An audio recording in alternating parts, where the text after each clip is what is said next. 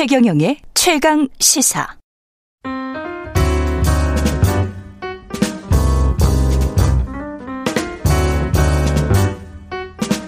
네, 더 나은 미래를 위해 오늘의 정책을 고민합니다. 김기식의 정책 이야기 식센스. 예, 김기식 더 미래 연구소 소장 나와 계십니다. 안녕하십니까? 예, 안녕하세요. 예. 어제 한겨레에 쓰신 칼럼이 있는데 현재 분양 제도가 문제가 있다. 네, 네. 예. 오늘 그 이야기 하시는 거죠? 예, 뭐, 뭐, 우리 국민들 대부분이 다 내 집 마련이 꿈이고, 음. 어, 분양이라고 하는 게 그렇게 내 집을 마련할 수 있는 가장 확실한 계좌에 더구나 분양가 상한제를 하고 있으니까 예. 시세보다 낮게 분양받으면 시세 차이까지 얻을 수 있으니까 이제 집이라는 게 주거 안정도 있지만 이제 재테크 수단도 있으니까 예. 그런데 이제 로또 분양이라 그런단 말이에요. 음. 지금 청약 순위 1순위 가입자만 1,496만 명이나 되니까 예. 1순위라고 해봐도 음. 1,500만 명 가까이 되니까 이건 뭐 경쟁률이 엄청난 거죠. 예. 이게 로또 분양 이런 얘기가 나오는데 음.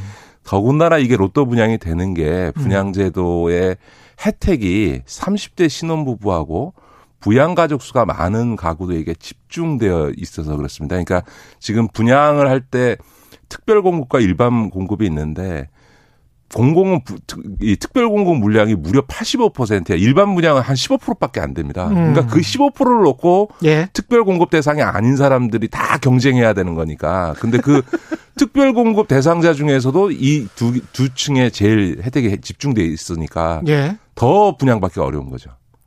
이 두 층의 혜택이 집중시킨 이유는 뭘까요? 집중시킨 이유는? 일단 지금 이제 제일 혜택을 많이 받고 있는 게 30대 신혼부부입니다. 예. 그러니까 특별 공급 물량 중에서도 신혼부부만을 대상으로 30% 물량이 지금 공공 30% 민간 20%가 그 물량 배정이 되고요. 또 생애 예. 최초 특별 공급 물량이 25%인데 여기에도 자격이 지어지고 신혼희망타운이라 그래서 아예 신혼부부만을 대상으로 하는 주택 공급도 있습니다. 그러니까 전 계층에서 전 세대에서 30대 신혼부부에게 가장 물량을 많이 배정하고 있는 거거든요, 지금. 예.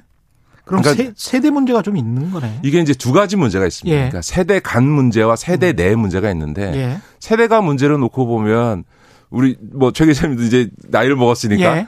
사실은 생애 주기로 보면 부모한테 뭐 재산 물려보던 게 아니면 30대라는 건 이제 막 결혼하고 직장 생활 시작해서 이제 돈을 쭉 모아야 되는 시기. 인 거잖아요. 서울에 집 못 사요. 네, 그렇죠. 네. 근데 보통 사람은 네. 네, 30대면 오히려 네. 사실은 집을 마련해야 될 준비도나 네. 절박성은 4, 50대에게 있는 거거든요. 그러니까 그렇죠. 30대부터 결혼하고 직장 생활하면서 돈 모아서 어느 정도 자기 자본금을 준비해 놓은 사람들, 전세금이라도 제대로 준비해 놓은 사람. 흑수저. 그렇죠. 사람들은 예. 이제 그렇게 해서 음. 그 4, 50대라는 건 이제 앞으로 한 10년 안에 이제 직장 생활을 경제 활동을 못 할 가능성이 있으니까 지금 4, 50대 때 집을 만들지 못 마련하지 못하면 앞으로 영원 집을 마련하지 못할 가능성이 높은 거죠. 그러네요. 자, 그런 점에서 보면 집 마련의 필요성이나 준비나 절박성은 4, 50대 장기 무주택자들이 훨씬 높은데 음. 30대들에게 이렇게 엄청난 혜택을 주는 바람에 4, 50대 장기 무주택자들은 오히려 분양의 기회가 점점 더 멀어지고 있으니까 이게 세대 간 30대와 40, 50대 간 세대 간 형평성에 문제가 있다는 예. 거고요. 그리고 세대 내 그다음에 세대 내 문제는 지금 서울의 분양가가 보통 아무리 상한제 해도 지금 7억, 8억 이렇게 그러니까 예. 씩 넘어가고 있거든요. 예. 근데 7억, 8억을 보통 이제 당첨돼서 분양권 납입하려면 3년이 걸리는데요. 음. 3년 안에 그거를 이제 납입하려면 지금 주택담보대출 최대 한대가 40%니까 최소한 자기가 한 4억쯤 3년 안에 돈을 만들 수 있어야 그렇죠. 분양을 할 수 있는 거거든요. 근데 예. 우리 30대 월 평균 중위소득이 음. 286만 원밖에 안 됩니다. 음. 그 얘기는 무슨 얘기냐 하면 예. 부모한테 재산을 증여받거나 음, 음. 아니면 뭐 대기업이나 금융권이나 이런 소위 연봉 5천만 원 이상의 고소득자인 경우를 빼놓고는 그렇죠. 예. 아, 분양권이라는 거는 중소기업 다니는 저 청년들 30대들한테는 그림의 떡인 거죠. 왜냐 그만한 7억의 아파트를 분양받을 수 있는 돈을 준비할 수가. 없는 거거든요. 예. 근데 이제 더군다나 우리가 청년 세대 지원하겠다 그러면서 점점 점점 그 조건을 완화해 가지고요. 이제는 월 소득 770 7만 원, 음. 부부 합산으로 연봉 1억이 되는 그 저기 30대에게도 이 신혼부부 어, 특별 공고를 받을 자격을 줬어요. 예. 근데 이게 월 777만 원이라고 하는 거는 30대 임금 근로자의 상위 6%에 해당되는 어. 거거든요. 예. 연소득 1, 억 이상의 맞벌이 부분은 음. 전국의 무주택 신혼 부부의 상위 8%에 해당되는 거니까 음. 결국은 이런 30대 신혼 부부에게 물량을 대규모로 배정해 주는 게 명분은 청년 지원 정책인데 사실은 청년들 안에서도 일부 고소득 계층이나 부모로부터 재산을 물려받을 수 있는 계층에게만 혜택이 돌아가는 결과가 나온다는 거죠. 어떻게 해야 됩니까?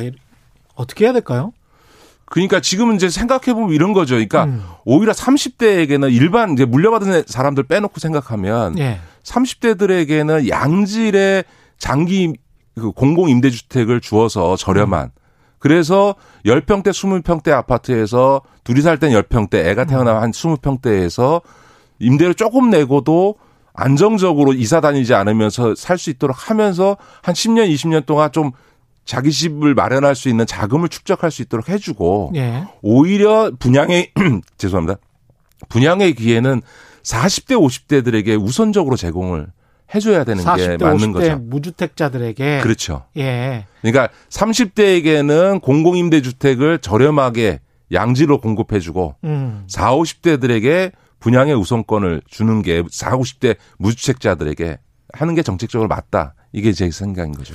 근데 이제 청년 신혼부부 이쪽에 이야기가 많이 들렸던 거는 아무래도 이제 출산율이랄지 이런 것들 때문에 또 그런 걱정이 있지 않았을까 싶기도 합니다. 예, 뭐 예, 출산율 예, 문제도 있고, 예, 지금은 예. 이제 신혼부부에게 하는 게 이제 음. 출산율 문제도 있고 또 하나는 이제 부양가족 수에 대해서도 지금 청년 가점을 주거든요. 가점을 아. 많이 주는데 예를 들어 예. 지금 이제 이런 특별 공급 물량 말고 일반 공급 물량에서는 수도권 같은 경우는 대부분이 청약 가점제로 이게 결정을 합니다. 예, 예. 근데 이 청약 가점제라는 거에서 제일 배점이 많은 게 부양 가족 수가 많은 거예요. 그러니까 음.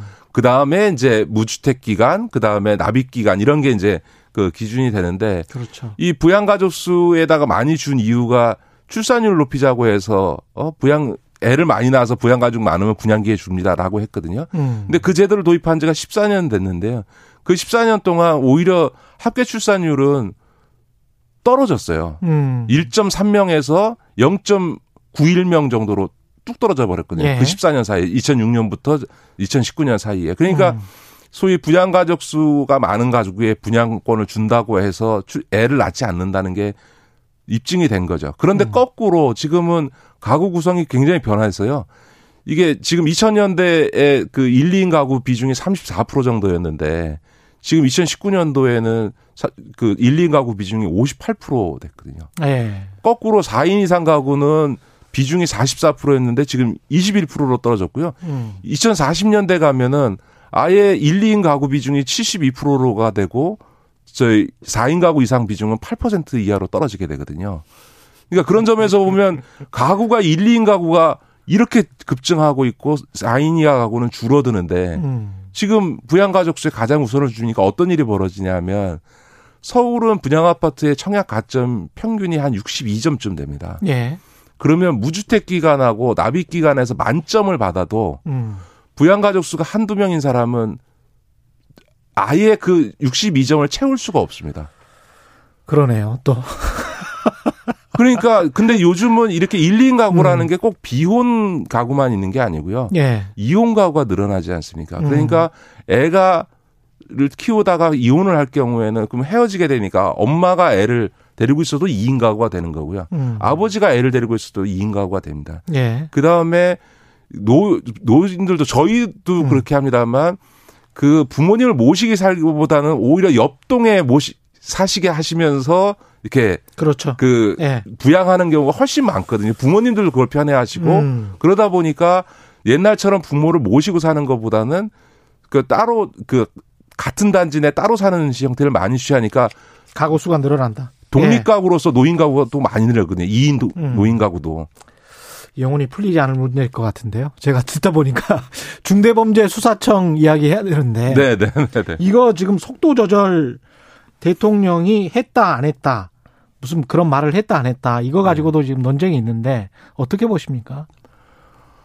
문재인 대통령의 그 뜻은 분명한 것으로 보입니다. 그러니까 예를 들어서 어 그러니까 수사권 기소권 분리라든가 음. 그에 따른 중대범죄 수사청 등은 검토할 수는 있으나 지금 1차적인 검찰 개혁 시즌 1에 있어서의 어떤 수사권 조정 문제가 안착되어지면서 음. 그 다음 단계로 좀 어, 이렇게 이 시즌 2를 하는 게 맞지. 아직 시즌 1이 시행도 안 됐는데 지금 시즌 2 하는 거는 조금 너무 빠르다. 이, 이게 대통령의 뜻인 거는 전 분명 어, 하다고 보여집니다.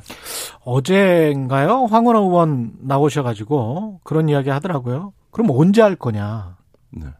그 9월에 아무래도 이제 대선 앞두고 그 전당대회도 하고 그래야 되는데 결국은 남아있는 시기는 여름 전까지 정도밖에 되지 않는 거 아니냐.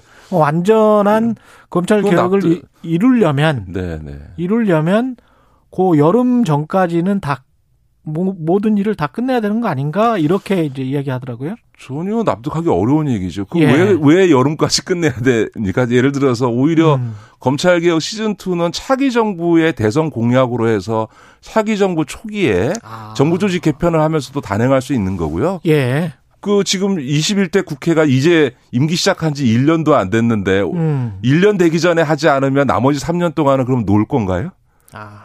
아니 임기가 올해 여름 이후로도 3년이 남아 있는데 그러면 황운하 의원 얘기는 난 국회의원 1년만 할 거기 때문에 나 1년 안에 끝내놓고 아무래도 이제, 이제 뭐 국회의원 그만하겠다는 것도 대통령 아니고 선거 직전에 몇 개월 동안에는 동력을 잃지 않을까 뭐 이런 이야기인 것 같아요. 아, 이제 중대범죄 수사청과 같이 이런 우리 사회에 있어서의 어떤 경제범죄에 대한 사법적 대응 체계를 재편하는 문제 정도면 음. 대선 공약 사안인 거죠. 지금 어, 문재인 정부에서 추진했던 검찰개혁 시즌 1이라고 하는 수사권 조정도 예. 문재인 대통령이 2017년도에 대선 공약으로 해서 음. 그 대선 공약이 국정과제가 되고 그것을 이제 3년 동안 추진해서 법이 개정을 한 거거든요. 예. 그러니까 대선을 앞두고 못하는 게 아니라 오히려 대선을 앞두고 공론화해서 음. 어, 공약으로 해서 공론화해서 국민적 지지를 얻어서 대선 이후에 새 정부의 어, 국정 과제로 추진하는 게 오히려 적절한 거죠. 왜냐하면 지금 이미 음. 여당 내에서도 이 그 중수청에다가 영장 청구권을 줄 거냐 말 거냐. 우리는 헌법상 그 영장 청구권은 검사에게만 있으니까 음. 중수청에다 영장 청구권을 줄려면 중수청 안에 검사를 둬야 되거든요. 그러네요. 그러니까 그래서 이 중수청에 검사를 둬서 영장 청구를 할 수 있도록 하자라고 하는 의원들과 그게 헌법이에요? 법이 아니고? 검사만 영장 청구권이 갖고 있는 건 헌법입니다. 그러니까 헌법을 개정하지 않는 한 음. 검사 이해자는 영장을 청구할 수 없습니다. 아, 그러니까 예. 중수청에다가 검사를 두지 않으면 영장 청구를 할 수 없는데 음. 경제 범죄를 하면서 영상 청구권을 갖고 있지 않은 중수청은 큰가원이나 공정이나 아무 다를 바가 없는 거죠. 아, 그렇게 되는군요. 예, 그렇기 때문에 반드시 영장 청구권을 가진 검사를 배치해야 되는데 이게 여당 내에서도 지금 민주당 내에서도 의견 충돌이 있거든요. 그러네요. 예. 그러니까, 그러니까 뭐 국민을 설득하기 이전에 음. 여당 내에서의 이견도차 아직 조정되지 않았는데 무슨 작전하듯이 음. 뭐 3월 달 발의, 6월 달 통과, 음. 9월 달 시행 이런 얘기는 모르겠습니다. 자신의 정치적 성과 를 뭐 좀 공고히 하고 싶거나 음. 어, 지지층 내 어필하기 위해서는 몰라도 굉장히 무리한 얘기인 거고요. 더군다나 일부 여당 의원들이 무리하 있게 하고 있다. 예, 더군다나 예. 저는 대통령의 의사가 이렇게 분명히 전달이 됐으면 음. 적어도 집권 여당이며의 의원이면 예. 그거에 좀 보조를 맞춰서 음. 속도 조절하지 말라는 게 아니고 얼마든지 음. 중수청은